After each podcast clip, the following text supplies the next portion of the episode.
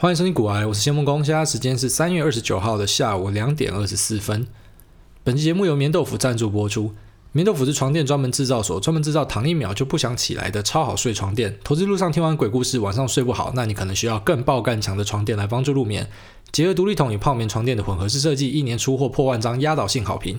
台湾制造，工厂直送，一百晚试睡计划，在自己的卧房尽情体验。现在加入，输入 G O O A Y E T O F U，股癌豆腐还可以享粉丝专属的九折优惠。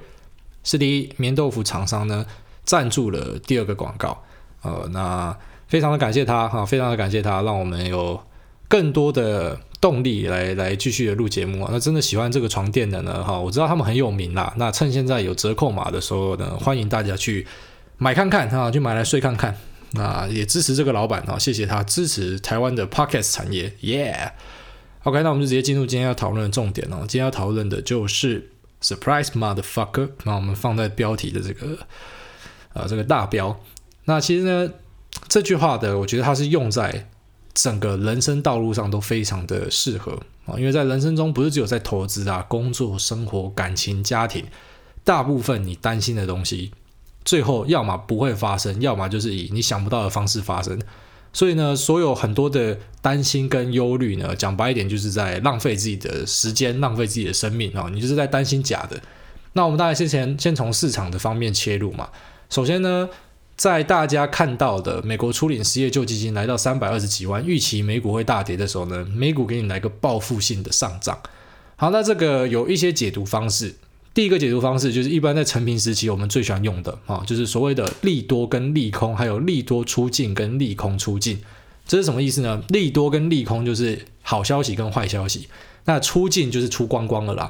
好，那股市最怕的东西其实就是不可预期的东西，任何可预期的东西在股市里面呢，就是已经被 price in 的啊。所谓的 price in 就是指说，比方说你已经预期到失业数据开出来会很烂啊，那可能这段时间你就一直卖股票了。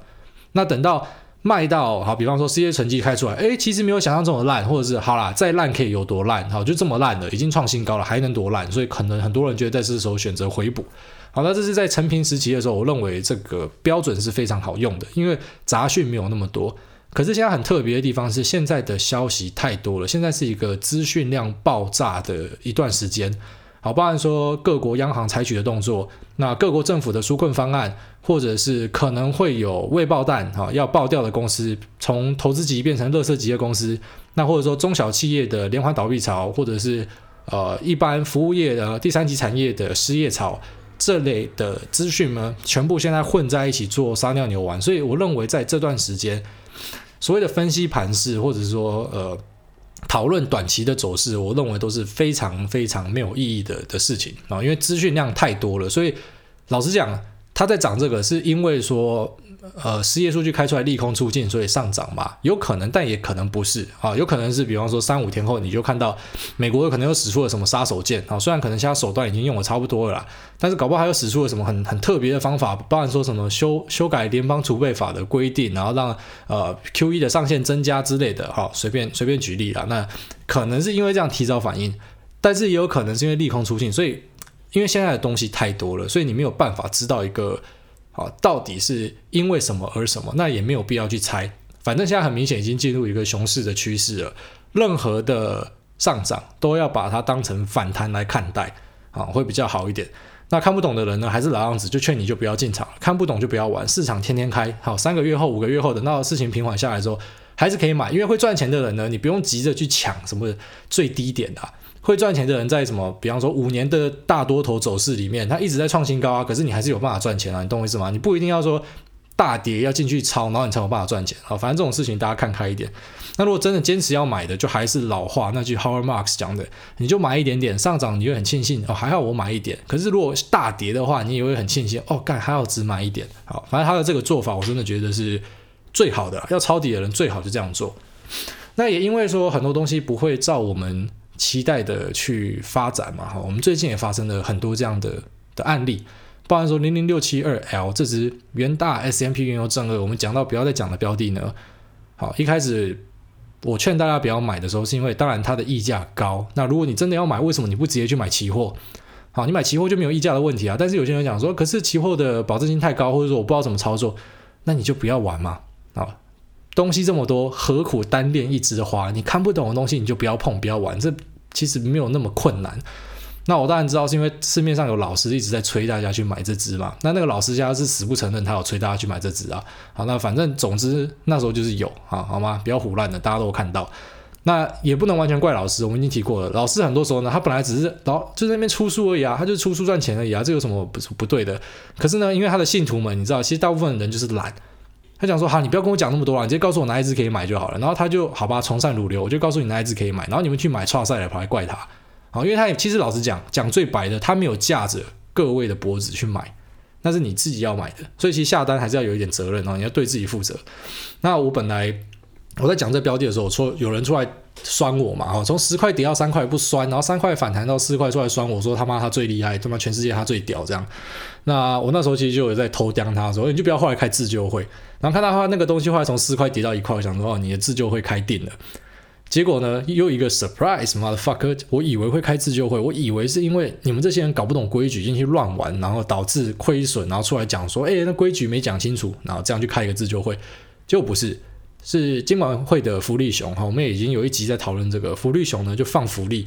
让元大可以延缓下市，那延缓下市当然就会产生一些问题啊，就包括说你有没有图利元大哦，元大可以继续在这个产品里面收钱，那按规矩它是要出场的，为什么它可以继续收钱？那就是第二个有没有内线交易的问题，因为当天说要下市之后，很多人恐慌的抛售，那恐慌的抛售当然就有人在下面接嘛，啊接了之后，后来那些筹码呢，根据盘后的资料显示，在隔天就直接涨高高就卖掉了，好，这么厉害。好，这么厉害，知道说要下市的，快点进去接，然后隔天一个反弹，然后快点卖掉。那反弹这部分，其实老实讲，我知道很多人有给我不各式各样的意见啊。我直接先讲结论，结论我就觉得各种争辩都是胡烂啊。金融管理机制就是不应该去做出这样子的让步。那有些人争辩讲说啊，因为他是为了避险，然后避你个大头。那个是元大出了一个两千字的作文啊，写了一篇作文出来，洋洋洒洒两千字，我看了我我不知道他在写什么。那顾立雄呢也讲说啊，因为是有人澄清，有人怎么，反正你们讲再多都改变不了改规矩这件事情。你不要改规矩，就不会有这些事情发生。我们也不需要听任何的解释了，不是吗？好，这就像是二零零八的金融海啸的时候，其实很多的美国的政府的官方的人员在帮忙那些贪婪的银行家捅出泡泡，把泡泡搞爆掉，然后呢，做出一堆莫名其妙的产品，害一堆人家破人亡、无家可归的这些好 banker 们，他帮助他们下庄。那这些官员后来去哪了？哎，就是去民间银行上班的啊，因为这个有功劳嘛。那你要我要要我说，是不是因为顾立雄也是这样为了他的未来铺路？我不会去做这样的指控。可是我就问一个问题嘛，与其让大家现在这样质疑你，为什么不要让一开始好你就把你的事情做好，规矩就定在那就好了？那没办法嘛，你就是要改规则嘛。像吴敦义就是要改规则嘛，让大家说，哎，你也可以去在机场办护照啊。结果你看发现机场的公务员整个爆掉之后，才说，哦，没有没有没有，这个规定是暂时的。反正很多时候这样，反正就是为了一些人的方便开了一个后门，然后被抓到之后又死不承认要硬凹，那就搞到说好后门大家都可以开，然后最后面整个乱了套，才发现不行，还是要收回来。好，台湾很多时候就在干这样的事情，也不是只有台湾，你刚才讲美国也在干这样的事情。好，所以这件事情就是一个很荒谬哈，一个 surprise。那还有没有 surprise？还有另外一个 surprise，也是网友在 podcast 啊留言问的，他说我可不可以聊看看华南？我看一下啊。华南永昌他们赔了三十四亿的这件事情哦，就是在最近的下跌呢，然后他们说他们因为啊避险避险做太慢，所以说导致大幅的亏损，这也是在骗啊。好，这个就是在骗。为什么在骗呢？首先讲一件事情，第一个，他是在十几号的时候就出事，然后等到二十几号的时候才公布，所以这段时间是什么意思？这段时间就是他还在熬单啊，他试着要熬单，他就是想说。撑看看嘛，还不要让消息出去嘛，先撑看看，搞不好后来就是照自己的方向走，那我就不用损失这么大。这是第一点。那第二点呢？说避险没有做好哦，避险慢的，这个就在唬烂啊。因为避险呢，它是势必是跟着你，同时你要做交易的时候，它是同步一起进去的。它有点像是一个对冲的形式啊，那这个我们之前在有一集在讲说航空用油的避险有讲过，那我们这边再讲一次哦，航空用油的避险怎么避险呢？因为大家都知道说航空的用油占他们的成本的占比很高。所以呢，油价的涨跟跌就会严重的影响他们的获利。那以这种航空公司来讲呢，哦，它其实也不也不怕说，比方说要长期油价的缓涨或者缓跌，他们其实不怕不太怕这样子的东西，因为反正他们价格可以跟着调嘛。他们最怕的是价格在短时间有大量的波动。比方说突然大暴涨，或者是啊、突然大暴跌，这对他们来说影响就比较大。那当然说大暴跌你就是赚嘛，那大暴涨你可能就有非常巨额的亏损。所以呢，他们平常他们就会做一个避险的动作，它就有点像是买保险哈。你没事的时候你就去缴保费啊，那你出事的时候你就有理赔。那航空公司的避险有两种做法，一种做法呢就是买远期合约，比方说现在的石油价格是三十块，那他可能就是签一个远期合约是三十五块，就约定说在不久的将来啊，那我可以用三十五块来买进多少的油。那即便那时候的油价是五十块，可是因为我这个合约，我还是可以用三十五块去买，好，这是一个做法。那另外一个做法就是用期货，好，用衍生金融品，用选择权的方式去做。它怎么做呢？比方说，我今天好，我买进期货做多，我在原油的期货做多。那今天假设原油上涨会发生什么事情？我期货的部分会赚钱。可是我现货的部分呢？因为我我确实是要加油嘛，那会赔钱，所以是不是一个赚钱一个赔钱，他就把它冲掉了哈？这就是避险对冲掉。我在做期货做多的部位会获利，那可是我加油的部分部分呢？因为说成本变高了，所以我会赔钱啊。但是这样就对冲掉了。那如果下跌会怎么办呢？下跌的部分就是我现货我加油的部分会比较便宜。好，那可是呢，我期货这边会赔钱，因为我是做多嘛，所以我期货这边会赔钱。那这样一来一往，还是把它冲掉了，这个就是避险的概念。好，那但是当然在避险里面呢，它要有一点，好，他们还是要用脑啦，就是比方说我要用多少的比例去避险。不然就不会像华航之前发生的事情，就是明明油价是大跌的，就他们避险的部位没有控好，那变成说反而油价大跌，它理论上是要大获利哦，可是它大赔钱。好，这也是为什么你看航空业，你不能单纯的看油价，因为他们有一个避险的操作。那避险的操作有时候就是脑袋钝了，然后给石头敲到了，所以他没有做好，那他反而会亏损。好，那今天华南永昌这个东西也是一样，他说他避险不及。那刚才大家听完我们前面的观念就知道，避险就是一个买保险的动作。什么叫做避险不及？你只有有买保险和没买保险，就这样而已。因为你在任何的交易，你在做下去之前呢，它不像我们一般散户哦。散户我会跟大家讲，你不要避险，你最好的避险就是你手上就是空手，你就是不要拿股票，这个就叫避险。可是，一般部位很大的人呢，好，他比方说我今天买了超多的现货。好，那他可能就会在一些地方放空，不然说，比方在期货就是放一点空单之类的。那即便说我今天现货假设出了问题，但是我期货那边可以冲掉一点点啊，因为我那边是空单嘛，会获利。最简单的观念就是这样，所以他是在买进的时候，他就要把它配置好了，他就要配置好说要把这个呃风险的部分给算进去。所以华南永昌这个很明显是他没有做避险，但是新闻都告诉你说是避险不及，反正新闻都是这样，就像顾立雄他放福利。那元大写两千字，跟你讲，都一定你你当这些他妈的做做错事的人、做坏事的人是他妈傻屌是不是？他们不是傻屌，很多人拿着他们的新闻来讲说他们有解释啊啊干你废话，哪一个被告不会解释？哪一个被告上法院会讲说对，人是我杀的，就是我抓我吧？大家都有他的辩词好吗？只是我们要有一点金融的素养，我们就可以知道说他妈的谁在骗人，或者是说谁讲的东西不可信。那当然，前面顾立雄的事情，目前已经有立法委员去介入了哈，民进党的高嘉瑜。时代力量的邱显智，那我觉得是好事啊。我有看他们的呃咨询的内容哈，当然很明显看得出来，邱显智跟高嘉瑜应该平常没有在从事金融的东西啊，但是有很认真的想要去了解了。那顾立雄讲的东西，其实顾立雄我觉得他真的长得很可怜哈，他长的那个脸就是像他之前给黄国昌垫的时候，我就觉得哦，看到他的脸，我觉得就就好可怜，就觉得他。很值得同情，不知道为什么，他就给我那种气质。好，但是老实讲，规矩不要改就没事了嘛。啊，你那规矩不要乱修，金融的规范有一定的规范，今天就不会有这样的讨论的啊，也不会有什么元大的辩词三小的，就是为什么要把东西搞复杂啊？这就是我要问的，为什么要把东西搞复杂？好了，那前面是讲完之后呢，我们就来讲最后一个问题啊。最后一个问题是问的比较大啊，这个问题其实。层面太广了，真的太广了。但是呢，我尽可能的用啊比较容易的方式来跟大家说明啊。先假设我们在听节目都菜鸡啊，专家是不会来听我们节目的。我们这个就是他妈菜鸡取暖的地方。OK，那他问的问题是说，QE 跟降息到底会对一般人造成什么样的影响啊？这个问题问得很好。QE 呢就是购债啊，借由买债，左手买债，右手发钱的方式，而不是真的去发钱啊，就是键盘上打一打，钱就出来了啊。这就是。这个美国生钱魔术师哦，他们就可以这样子把钱给变出来。那降息呢，其实也是差不多的道理，要就是把利率给降低，把银行里面的钱给赶出去。所以两个做法都会造成市面上的通货，就是钱呢它会很多哈，钱会大量的涌出来。那大家看到美国降息六嘛，大家看到 Q 一 Q 一七千亿，后来说 Q 一无上限哦，这么多的钱会造成什么样的影响？首先就先给你一个分类帽啊，分类帽戴下去，看你是哪一种。一种呢，你是受薪阶级，你拿固定薪水的，这个你就是他妈的衰啊，你就是衰。那另外一种呢，是你是资产阶级，你是有房子的，你是有土地的，那你是有投资股票的这些人呢，对你们来说是利多啊，恭喜老爷发大财。好，为什么这样说呢？其实最简单，先讲哦，因为钱多，钱它的基本的原理就是，它一定会往可以孳息的方方向去，它往有利可图的方向去。如果今天在美国是零利率的话呢，那大量的美金就会跑出来，跑出来去寻找可以获利的标的，所以他们会往新兴市场找，他们会往东亚找，他们会往什么印度去找。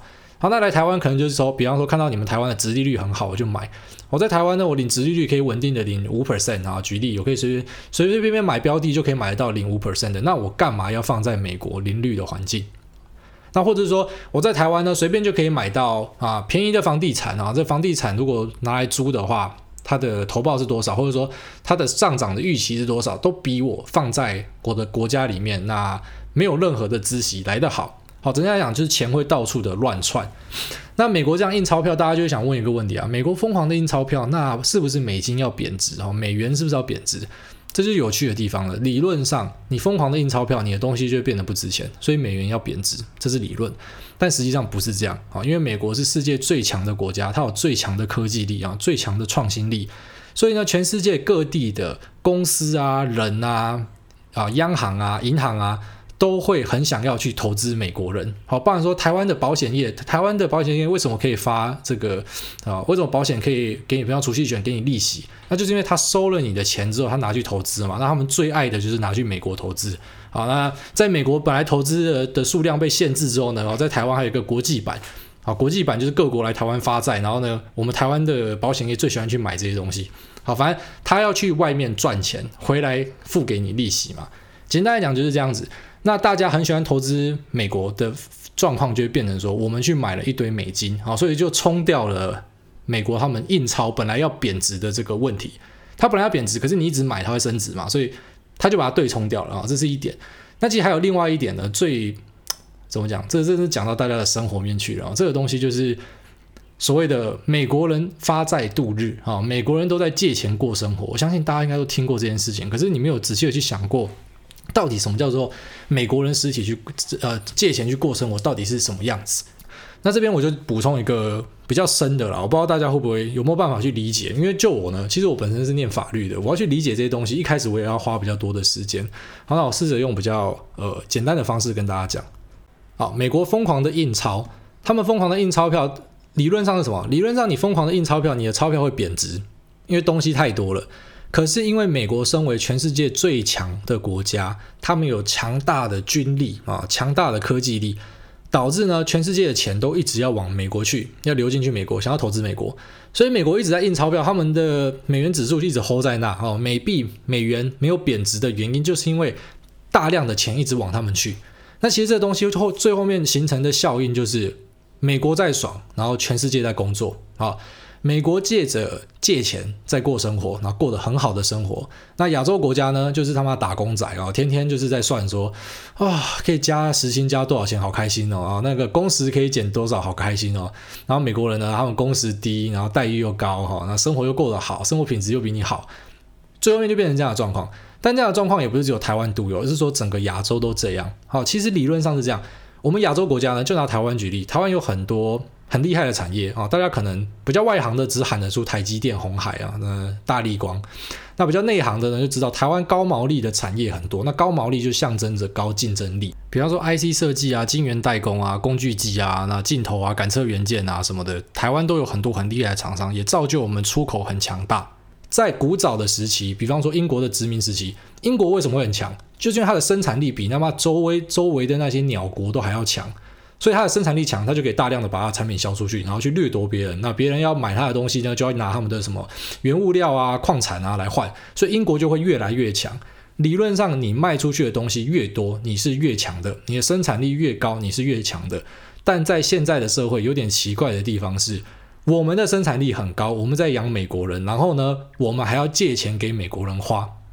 那到底是发生什么状况呢？好，就讲了，美国印了一堆钞票，他们钞票都不会贬值嘛？为什么？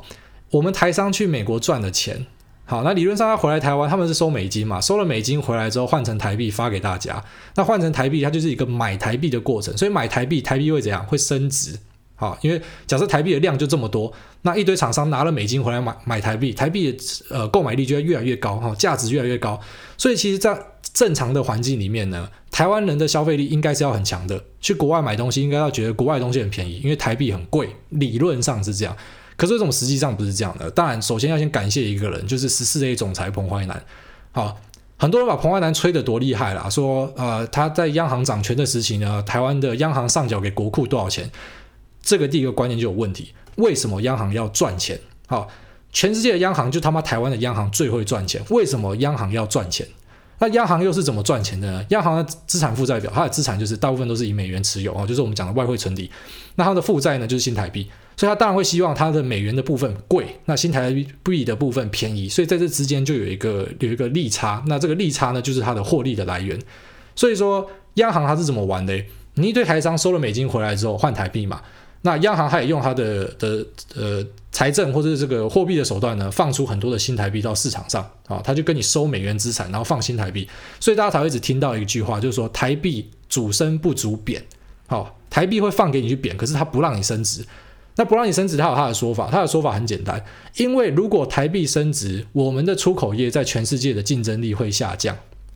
那我觉得这个就是一种饮鸩止止渴的说法。好，饮鸩止渴，喝毒药在解渴啊！你他妈的没有竞争力，你就要去改善你的竞争力嘛？为什么你要靠啊央行用这样的货币的政策，那来帮助你提升你的竞争力呢？那我再讲一次，最健康的环境是。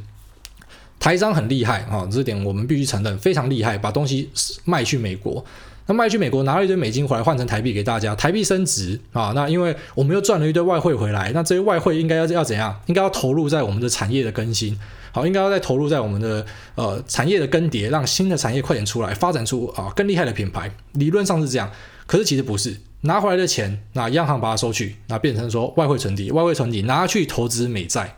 好，就是等于说去买美国人的债，美国人就发债给你就好了，那你还会去买他的债，那又不给你台币升值，好，因为要维持出口的竞争力，不给你台币升值，所以最后面消耗的是谁？其实就是消耗着每一个老百姓的购买力。好，也就是为什么你一直感觉薪资冻涨，为什么感觉台币很不值钱，买东西不值钱，就是因为他妈的台币不给你升值，但是台币理论上是要升值的。好，讲到这边大家可以理解，但是我告诉你，这种说法。在市场上一定会有各种派别的挑战，不然说我如果这样讲哈，可能在做出口业的老板第一个就出来干我。他说、啊、不然这样，你要放给我们这些厂商倒吗？好，他们一定有他们自己的看法，因为我讲你用不同的位置，你就有不一样的脑袋。好，如果你今天是立委诸公们，立委诸公们他妈一堆都大地主嘛，好，那个财产申报拿开来看，哦，他他以为哦，他跟那边跟你讲说什么小猪铺满了，请大家捐钱给我啊，杀小的，就他妈的每个都比你有钱，你们这一堆三级贫户去供养一个比你他妈有钱几百倍的人，好，这个就是现在这世界上最荒谬的事情，全东亚的国家在供养着一个美国，你们去生产，然后去养一个美国人。那在台湾也是，所有的劳工啊，你努力的工作，结果你他妈你赚的钱根本就没有多少钱，然后你们去供养给地主，好，很多人的创业就是这样啊。你以为台湾人不想创业吗？想啊，可是创业之后那怎样？三成四成的钱都缴去给租金，而且租金每年都还在上涨。那这样的状况变成什么？他妈的出来做实业的哈，就是智障；那炒房炒地的就是最聪明的啊，所以。当然，我今天我用这种角度去讲哈，跟我平常很不像，因为我平常是一个比较偏啊，我们讲右派的人。我希望这自由市场经济，那我也是跟着这样去赚钱。但是我只是告诉你，这个社会就是一个互相喝血剥夺的地方啊。包含说，你不要讲台湾，你觉得被地主压榨，我就讲全球大家都在被美国压榨，全部人在养美国人啊，一样的道理。那只是幅度不一样啊。但是如果大家可以看清楚这一点之后，我觉得。你知道现在很多人封政治嘛？可是你们封政治是封什么？是封两岸的议题。好，那这个其实我在上一篇的文里面，哦，我讲到啊，就是你叫中国道歉在浪费生命，那就有人到我当然就已经知道你会回我什么，就有人回我讲说，所以是这样，台湾人被欺负不能讲话是不是？我跟你讲，我的想法很单纯的，我也是当过兵的啊，我是特战兵，末代一男，有当一年的啊，特种作战指挥部特一营的特战兵。如果中国要干他妈来啊，干你俩，大家出来输赢，好，那今天大家就出来输赢，然后直接拼一个胜负。我们台湾也不一定输哦，啊，因为我们搞不好一开战，俄罗斯、日本呃印度全部就跑进来啊，美国一起进来分一杯羹，再一次八国联军解散掉中国政权，还中国人民一个自由民主的社会，有可能啊，有可能啊。但是台湾政府敢这样干吗？好，中国政府敢真的打过来吗？你到最后就发现，就是沦为一个政治语言哈，大家互相的在喊这个，然后没有人在关注哈，真的与自己有关的。跟自己最有关的东西是什么？我在讲，就是关于哈所谓的经济的、民生的啊、土地改革这类相关的租金的议题，这是大家应该要，你要花九成的脑力去讲这个，就像大家花九成的脑力去讲统独的东西。我告诉大家哈，这个可能会引来批评啊，但是我就直接讲了啦。统派的人他们一定会不见，为什么？因为在台湾支持统派的人就是少部分，好，大部分人就是支持我们中华民国，或者说你要讲台湾台独啦，反正大部分的人是这一派的。所以随着呃这个一年一年推过去呢，最后面统派是注定会消失的。那可是，在目前台湾的选举很可悲的一点就是，我喊着。统我就可以拿到统派的票，我喊着独我就可以拿到独派的票。然后呢，两派的人到底关于民生的议题讨论了什么？没有人在意，没有人知道，哦，很莫名其妙，没有人在意，没有人知道。你说的参与政治，其实就是参与大家的口水，参与大家的意识形态，但是你没有真正的在参与政治哦。政治就是众人之事，众人之事是什么？众人之事就是现在他妈的创业的环境很难啊，大家薪水低啊。那这个农地工厂的问题，为什么他妈的台湾的工业地这么贵？然后搞到本末倒置，本来应该要工业地拿来做工业的东西，就因为工业地太贵，你不买工业地，你他妈的跑去农地盖工厂，然后跑跑去农地盖工厂之后，你就是搞出什么毒米啊，有的没有的东西，然后嘞，然后把农地这个地方炒贵来，所以最后面变成说是这样，妈就是大家一起炒啊，真的有地的、有有房的、有厂房的，是最聪明的啊，这些有产阶级到最后是获利最大的。所以回回到这个朋友的问题啊，他想说 QE 跟降息到底影响什么？我告诉你，QE 跟降息影响的可大了，这就是为什么全世界的民粹的政权出现的原因啊，很大的一部分是这样。当然，欧洲那部分呢，还有一部分是因为呃那时候有难民潮啊，难民潮导致很多这种排外的呃国族主义的人出现啊，跟政党出现。你看看美国有一个川普，乌克兰有一个喜剧总统。意大利有一个五星运动，那台湾有一个韩国语啊，韩国语也是一种呈现啊，只是它比较特别，但是那种老人家很喜欢他这样。可是我相信呢，这样的极端环境继续再推下去，那种相对剥夺感很强烈的状况之下，我们会看到更多的狂人出现。那这些狂人呢，他不一定是一个好，我们讲的，他真的很懂得治理，很懂得国家政治，不一定。但是呢，他会讲出你的心声。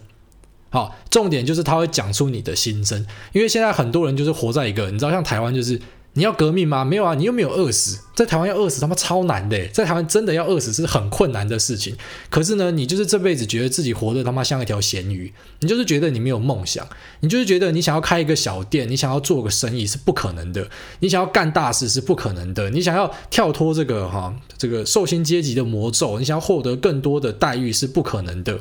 那你偶尔就会他妈的跑到成品去找那种心灵书籍来告诉你哪一个鸡掰人他妈的工作几年之后生成什么？好像严长寿最喜欢讲这个嘛，他妈的从一个小弟变成总经理三小的，反正大家都是用这种东西在麻醉自己啊、就是有梦最美，烧炭香水，最后面什么事情都没有发生。好啦，这集他妈的负能量有很多啦。平常的我呢是跟大家讲说，反正我们知道世界的运作是这样子，好，那我们就跟着赚钱就好了嘛。那反正知道他钱多，那机会好的时候我们就进场跟着炒股嘛。但是呢，如果今天要用一个比较公益、哈，比较我们讲讨论到底这个社会发生什么问题的角度来看的话呢，我觉得这个社会的问题他妈可大了，啊，可大了。但是这种东西呢，我老实讲，很难去解决，很难去解决。你最多要用要解决的话，你就从我们小尺度的开始，像我刚才讲的，大家开始去关心民生议题。你不要你的政治就是只是口水战，关心政治没错，但是政治是众人之事，你要关心的是所有跟你生活相关的民生议题，而不是整天他妈的是炒统独。干你娘，吴思怀可以 K 黄赶哦，吴思怀 K 黄赶没有关系，他妈干那 A 红赶的人他妈去死一死。可是我们为什么要一直版面上九成的时间在讲吴思怀？好，就大家好像集体被催眠，一直在讨厌他。可是你，哎，立法院不是只有他一个人呢？立法院是很多人在表决，他今天要怎样？他他要拿机密，别人不会给他拿。好，他要搞什么，别人不会给他搞。可是呢，我们好像就是，哎，没有人在关心其他人在干嘛哦，没有人在关心说我们有什么其他重大议题啊。反正就大家一起骂吴斯怀就好。然后呢，很多法案就是反正我想过什么就过什么。好，那这些东西我老实跟你讲，每一个最后都影响到大家。就像是 QE 跟降息，感觉好远，可是实际上。你现在每天抬头看的那些很贵的房子，跟这个就是有绝对的关系。好了，那这集就先讲到这了。这集应该是他妈的会招来很多的，呃，其实被干也没差啦，反正我就讲我的看法嘛。我对于政治的看法是这样，那我也表态的很明确的。然后要么就来输赢嘛，林北特战兵啊，没在怕啦，要要死就就来啦。可是呢，实际上就是很多的呃国际的现状，你不是嘴巴喊喊就可以的。好，那既然我们没有办法去改变整个宏观的东西，那或许呢，我们可以从我们生活周边可以改变的小事，好开始做起。好，这就是我的看法。好了，拜拜。